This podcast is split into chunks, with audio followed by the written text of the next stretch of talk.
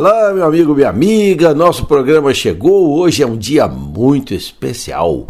Hoje é o Dia Internacional da Água. E viva a água! São Francisco dizia que a água era nossa irmã, porque ela casta, bela, pura. E a água é maravilhosa, né?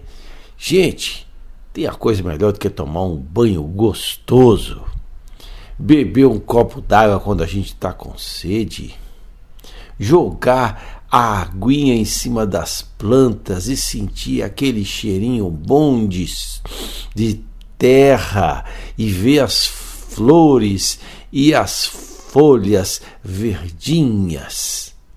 Água é algo maravilhoso. É um dos elementos básicos do nosso planeta. Então, o dia 22 de março foi determinado como o Dia Internacional da Água. Para quê?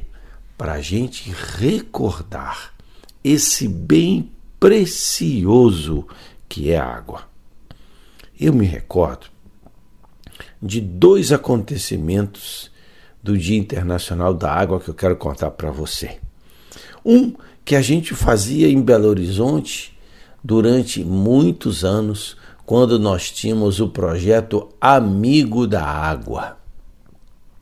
Nós fazíamos lá no Parque dos Mangabeiras, que é um parque que tem no alto da cidade, o Circo da Água. Havia uma série de atividades com escolas, principalmente escolas públicas. E aí a gente fazia uma grande tenda e ali as crianças e os adolescentes iam apresentar música, teatro. E ali no Palácio, no Palácio das Artes, não, estou fazendo confusão. Ali no Circo das Águas, no Parque dos Mangabeiras, tem um lago artificial. Então também a gente fazia um grande círculo ali em volta daquele lago, dávamos as mãos. E naquele lago também tem aquelas plantas aquáticas bonitas que vem aquela flor que se abre quando o sol vem. Oh, gente, que maravilha! Era ver a alegria das crianças e dos adolescentes se maravilhando diante da água. E uma outra vez, eu estava em Salvador. Era o Dia Internacional da Água. Eu estava trabalhando numa congregação religiosa de irmãs numa escola. E eu falei: o que, que será que vai acontecer aqui hoje para celebrar o Dia Internacional da Água? Aí eu vi que nos corredores havia uns cartazes com fotos das pessoas tomando banho, tomando água. Mas eu falei: será que vai ter alguma coisa especial? E ali, no final da aula, gente, com as crianças, teve um banho de mangueira.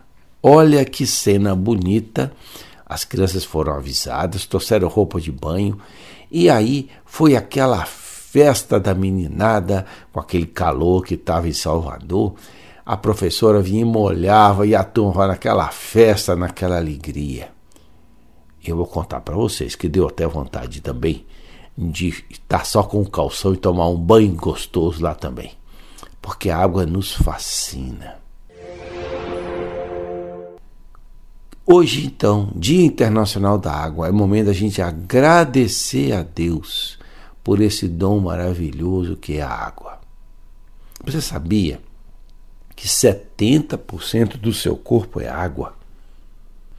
A água está também espalhada na natureza, não só nos rios, nos mares, mas também, por exemplo, nas frutas que a gente come, que tem água, nos alimentos frescos, tem água então, primeiro gesto hoje, agradecer a Deus pela água.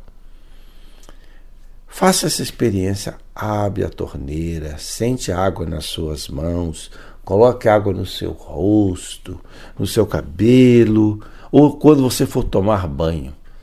Vai tomando banho e sentindo como a água faz bem para nós. E o segundo gesto do dia de hoje, o que que eu posso fazer para cuidar melhor da água? Ah, às vezes eu deixo a torneira aberta, lá vai embora a água. Vamos controlar mais a torneira.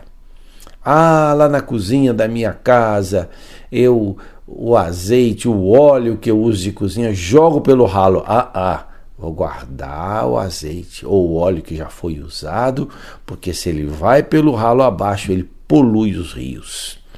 Aí é melhor destinar para um grupo de reciclagem para transformar aquele óleo em sabão ou então mesmo colocar dentro do lixo comum. Veja, um gesto pequeno que você pode fazer hoje no Dia Internacional da Água. Agradecer e um gesto pessoal de cuidado com a água. E viva a água, nossa irmã. Um grande abraço para você. Até o nosso próximo programa.